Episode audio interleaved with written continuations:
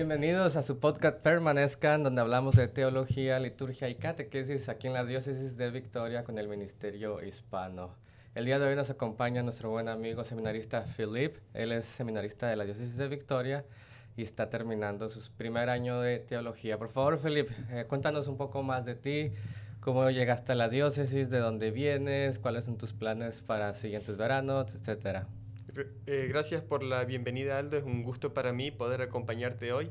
Para los que no sepan, tal vez, que nos acompañan por los diferentes medios sociales, un seminarista es un hombre que está estudiando para ser sacerdote, está en formación para eso. Parte de lo que estoy haciendo ahora este verano, que es parte de la formación, es acompañándote, acompañando a las diferentes personas que trabajan en la Cancillería, en las oficinas de la diócesis, trabajando en la oficina de ministros hispanos, en la oficina de evangelización a familias, que todo ha sido un gusto. Hay muchas cosas buenas que están por suceder, que ya van en progreso, que la diócesis va a poder ofrecer a todos que permanecen, que acompañan a la iglesia en este lugar, en Victoria y en las comunidades a su alrededor. Y parte de lo que hago acá es aprender de estos ministros, de acompañar, de solo de aprender, todo en formación, en preparación para un día, si Dios quiere, ordenarme al sacerdocio de Jesucristo. Esperemos con el favor de Dios. Platícanos un poco, para los que lo hayan notado, ¿verdad? Yo provengo de México, podrán escucharlo en mi acento, pero para los que hayan notado, a lo mejor tienen un acento diferente. Platícanos de dónde vienes, dónde naciste, hace cuánto tiempo que tienes aquí, tu familia, un poco sobre ti. Sí, con gusto. Quiero mucho a México, pero también a mi país natal, de Uruguay, vengo de ahí, pero de niño se vino mi familia a Estados Unidos. Mis padres estudiaron acá unos años cuando estuvieron en Eliseo, la prepa creo que se le dice en México, y como muchos tuvieron ese sueño de venir a Estados Unidos a tratar de criar sus familias acá, perseguir el sueño americano, como se le llama, y Dios nos ha bendecido mucho, viste, con alegría nuestro hogar acá en este país, y ha sido acá que, en mi hogar, en este país, en la iglesia de acá, donde pude discernir, escuchar la voz de Dios, discernir mi vocación gracias al acompañamiento de todos a mi alrededor, el testigo de mucha gente, de la fe, de la gente de México, de su amor por Nuestra Señora, por el Señor Cristo Rey, que devociones de ahí, de México, muy fuertes que he podido ver y también las comparto yo. Entonces, de Uruguay, casi siempre he criado acá, pero preservando siempre, tratando de preservar la cultura hispana en mi casa. En el seminario se celebra mucho y ojalá también como sacerdote, si Dios quiere, seguir preservando la cultura, sirviendo a los hispanos en esta diócesis, como ellos siempre me han apoyado a mí en mi discernimiento, en mi vocación. Es interesante cuando hablas de cultura, ¿verdad? Porque pues tú entiendes bastante bien esto. ¿Cómo ha sido para ti el transicionar? Tienes tu cultura de allá de Uruguay, ¿verdad? Y luego pues has tenido experiencia con México, y aparte aquí tenemos bastante gente que viene de México. Y luego la cultura de Estados Unidos, la cultura de Texas. Entonces, ¿cómo esto te ha influenciado, cómo te ha modelado en tu caminar hacia el sacerdocio, y cómo piensas que esto te ha ayudado, ¿verdad? Para poder servir mejor al pueblo de Dios. En la entrevista de admisión al seminario, una de las preguntas era qué puedo contribuir al seminario, a la comunidad, y parte de lo que les pude contestar o responder era esto, que gracias a Dios he podido tener estas experiencias con estas diferentes culturas que ya son casi parte de mi ser, y poder apreciar a las diferentes culturas y compartir de eso con la comunidad, con lo que yo he podido, viste, experimentar. Y ahora que hablamos de vocación, ¿verdad? Me gustaría yo enfocarme en la vocación de los laicos y tú en la vocación al sacerdocio, por supuesto, ¿verdad? Pero en esta vocación, ¿qué es para ti lo principal que te ha ayudado a seguir? Porque sabemos que cada vocación es difícil, ¿verdad? Lo hemos experimentado en la vocación al matrimonio, cuando vemos estos matrimonios, incluso hasta nuestras propias familias, ¿verdad? Que han tenido problemas. Todo el mundo tenemos problemas. Pero para ti, ¿qué es lo que te ha ayudado a seguir escogiendo esta vocación diariamente? Porque sabemos que la vocación es llamado de Dios, pero es una elección de cada uno día con día. Entonces, para ti, ¿qué es lo que te ha ayudado a seguir diciéndole sí al Señor en tu vocación específica al sacerdocio? Sí, es como decís, viste, ha habido un crecimiento ahí en la formación que es prueba, viste, de que funciona el proceso de la formación, la sabiduría de la Iglesia que nos pide tantos años en el seminario. Platícanos cuántos años, para la gente que no conoce, ¿verdad? Okay. Platícanos cuántos años es el proceso de formación y luego regresamos ahorita a la otra pregunta. Sí, rápido. Si alguien entra después de la prepa, después del high school, son 9 años. 4 años estudiando filosofía y 4 años estudiando teología. Y entre el segundo y tercer año de teología, el año pastoral le llamamos, donde es la práctica en una parroquia, conviviendo con la comunidad en la parroquia. Ya voy en el quinto, acabo de terminar el quinto año de los 9. Y el último año lo pasás en el seminario como diácono y ya al fin te ordenan sacerdote. Ok, perfecto. Entonces, nos comentabas, sí, ¿verdad? ¿Qué es lo que te hace a ti decir sí cada día? Porque vas a regresar, has estado trabajando con nosotros, ¿verdad? Tuvimos esa gran bendición de tenerte aquí en la oficina del Ministerio Hispano de las Familias para Evangelizar. ¿Qué es lo que te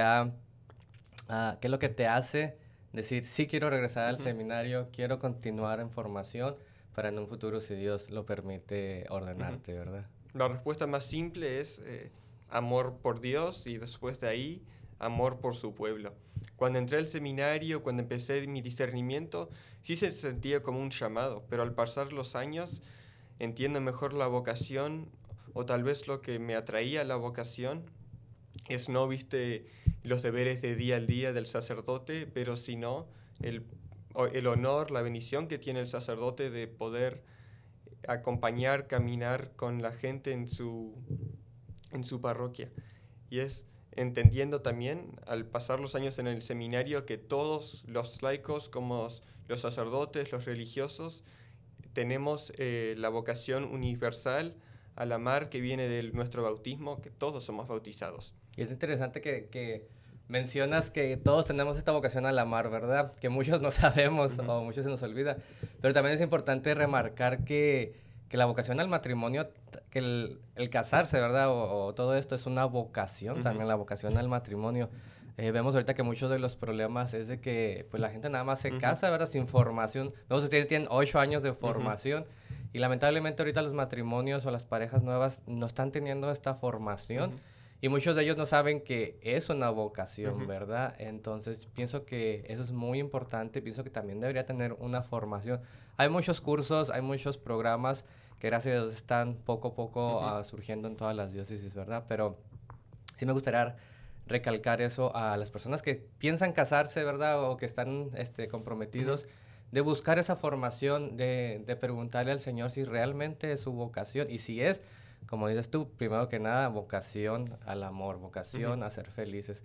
Porque si cada persona no encuentra esa felicidad plena en Dios, no la van a encontrar en cualquier vocación que elija, ya sea en el sacerdocio, ya sea en el matrimonio, la vida, la soltería, de religioso o religiosa. Si no son felices dentro de sí mismos porque han encontrado el amor de Dios, difícilmente van a encontrar una plenitud en su vocación específica. ¿Qué opinas al respecto? Exacto, como decís vos, lo único que nos va a hacer felices, nos va a traer paz en la vida, es unión con Dios.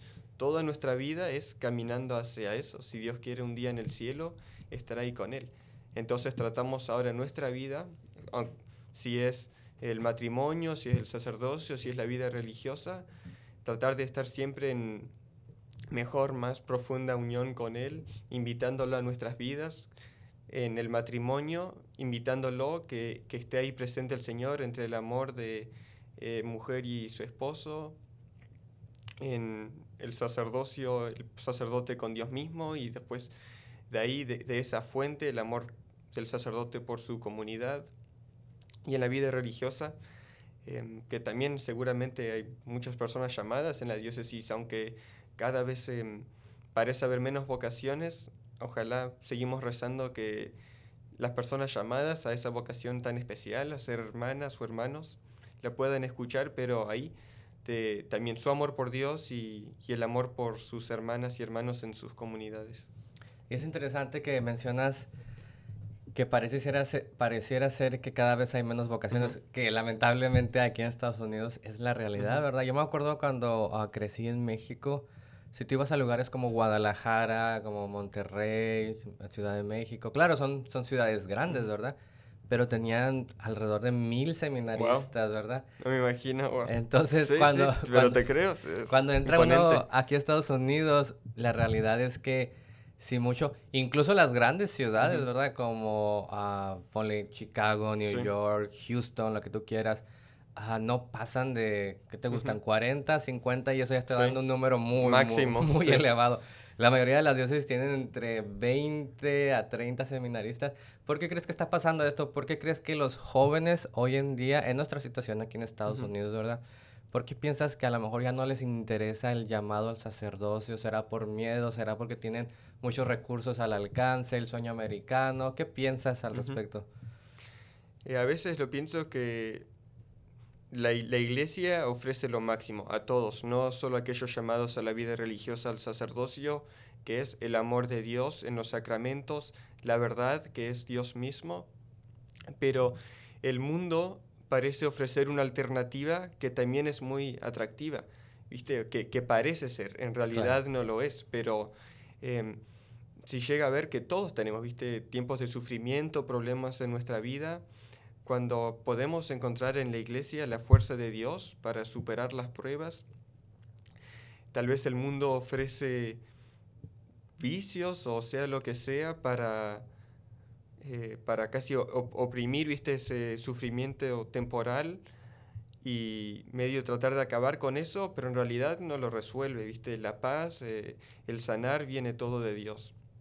Entonces está esa tentación, y también noto, ¿viste?, que cada vez menos salen seminaristas de la prepa, del liceo. Más que nada los que entran después de hacer unos años en la universidad, después de ya, sí, trabajar unos años. Pero también ahí es donde se pueden encontrar muchas tentaciones, ¿viste? Tal vez encontrarse con muchos vicios.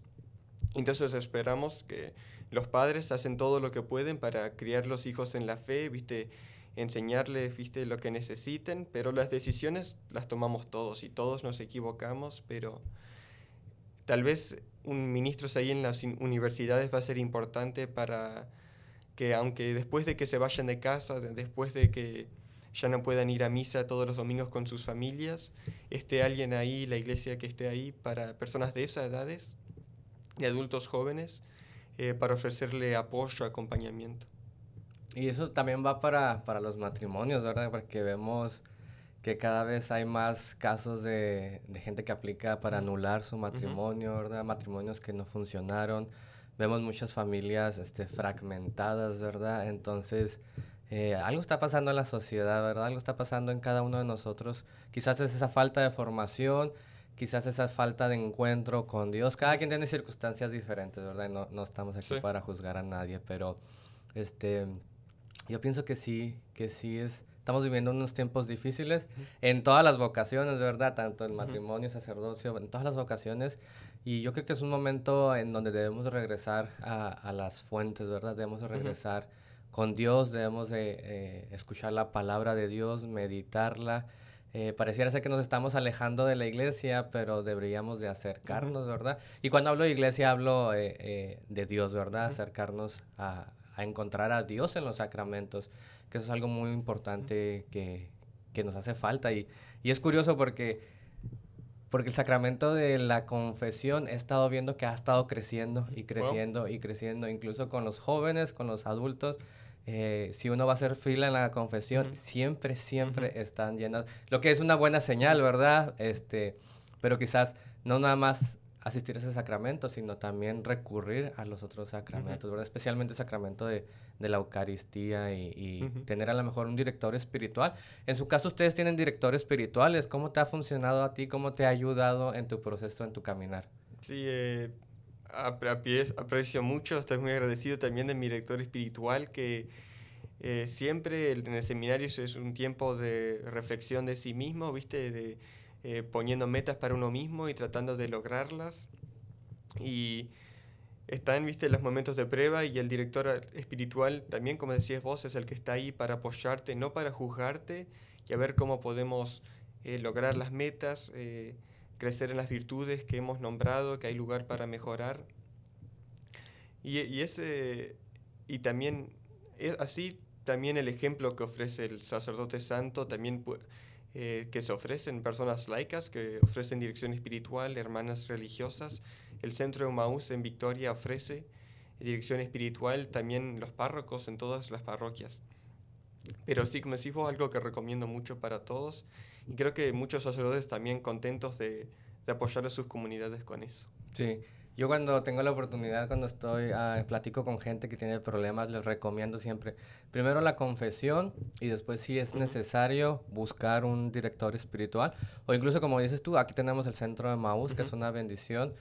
Pueden ir a buscar también terapia, ¿verdad? Porque muchas veces algunas cuestiones se necesita de ayuda profesional, de terapia, sanar cuestiones que tenemos en el pasado. Pero sí, yo siempre les recomiendo un director espiritual para caminar en la vida de cada uno. Es importantísimo, porque muchas veces en los momentos de crisis, cuando pensamos que perdemos la fe, esos momentos en que estamos deprimidos, tristes, necesitamos a alguien más, ¿verdad? Que nos enseñe esa luz, que nos enseñe ese camino, y que nos vuelva a redirigir nuestros ojos a Dios, ¿verdad? Que es nuestra esperanza, nuestra fortaleza. Entonces, sí, yo siempre recomiendo director espiritual. Mucha gente no lo conoce, no saben ni siquiera qué es el término, que es básicamente juntarse con un... Es diferente a la confesión, ¿verdad? La confesión uno va y cuenta sus pecados y ya. Y la dirección espiritual es ir a platicar con el sacerdote de lo que está pasando en la vida de cada uno, ¿verdad? No ir a contar la vida de los otros, sino contar la vida de cada uno y ver cómo puede crecer uno en sus problemas. Entonces, pienso que es una gran bendición que tenemos en la iglesia y que pocos saben y que pocos aprovechan. Si alguien va de dirección espiritual, obvio, tiene sus beneficios. No es posible para todos, aunque tu propio párroco esté dispuesto. Tal vez las personalidades no es lo mejor para esa relación como dirección espiritual. A veces es difícil conseguir uno. También, viste, lo hemos hablado seguido vos y yo, las amistades santas, que también, viste, en sacerdotes, en otros sacerdotes, hermanas con sus hermanas, seminaristas con seminaristas, tal vez gente casada con las compadres o comadres, pero sea quien sea, la gente en la vida soltera, lo importante que es, tal vez lo último que comparto, de trabajar, de tener amistades que nos ayuden a acercarnos a Dios, en crecer en estas virtudes que, aunque tengas director espiritual, ellos apoyan al director espiritual. En todas nuestras relaciones, ojalá con esa meta, deseando la salvación del prójimo, ayudándolo, que es la misión cristiana. Fíjate que qué bueno que mencionas eso, porque hace unos días, ¿verdad? Fuimos a un retiro a Odessa de matrimonio. Entonces son 7 horas de camino, nos fuimos manejando, y 7 horas de regreso. Llevé a unas parejas de aquí del equipo diocesano del Ministerio Hispano para vivirlo, ¿verdad? Porque queremos traerlo. Y ellos me decían, estaban muy emocionados, ¿verdad? Porque se encontraron con el Señor, tuvieron esta experiencia espiritual, pudieron perdonarse entre ellos como pareja, tú sabes, volver a retomar aquello de un principio. Y me decían, es que ya queremos, porque tú nos estás ayudando a darles clases de formación catequética, ¿verdad? Y espiritual. Me decían, tan emocionados que me decían, es que ya quiero llegar para seguir avanzando en esta formación. Y yo les comentaba, todo lo que hemos platicado aquí, las experiencias que vivieron allá, los testimonios que escucharon, es probablemente muchísimo más formación que las clases que nosotros le podamos dar, ¿verdad? Porque las clases es conocimiento acerca de la iglesia, de Dios, pero esa vivencia, ese encuentro personal de uno con el otro, de platicarte mis problemas, escuchar los tuyos, el ver qué piensas, ese entregarse recíprocamente, es una formación que Dios está presente, ¿verdad? Dios, exacto, sí. Dios nos forma a través de los otros. Entonces, en tu experiencia, tienes tu formación, ¿verdad? Tienes tus clases, pero ¿cómo ha sido esa experiencia de formación con tus amigos? Esa experiencia de platicar con ellos en los ratos libres, de escuchar sus problemas, de platicar tus problemas. ¿Cómo te ha ayudado eso a crecer? Digo que sin ellos no hubiera llegado hasta donde estoy ahora. Y no es que es, viste, es gracias a ellos, pero gracias a ellos Y gracias a Dios, que es quien me ha puesto a esos amigos en mi vida. ¿Viste? Todo lo bueno que tenemos es gracias a Él, ¿viste? Es porque nos los concede Dios. Y es como decís vos, ¿viste? El amor que existe entre esas relaciones es Dios que está ahí. ¿Viste?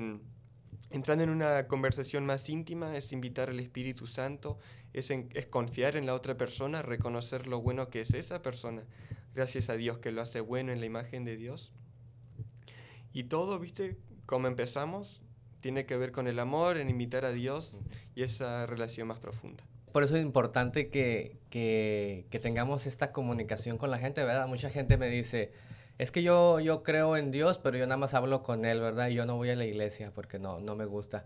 Pero el problema es de que esa formación, pues la encontramos con la gente, ¿verdad? ¿Y dónde está la gente? En la iglesia, ¿verdad?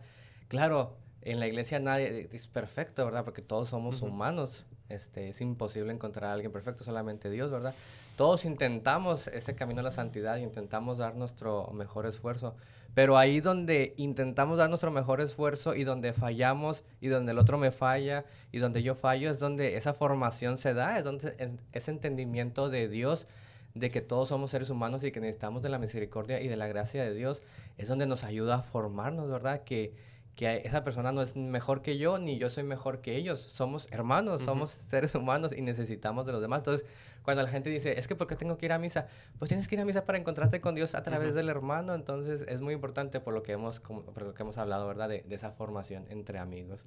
Pues muchas gracias por estar el día de hoy con nosotros. Aldo, gracias.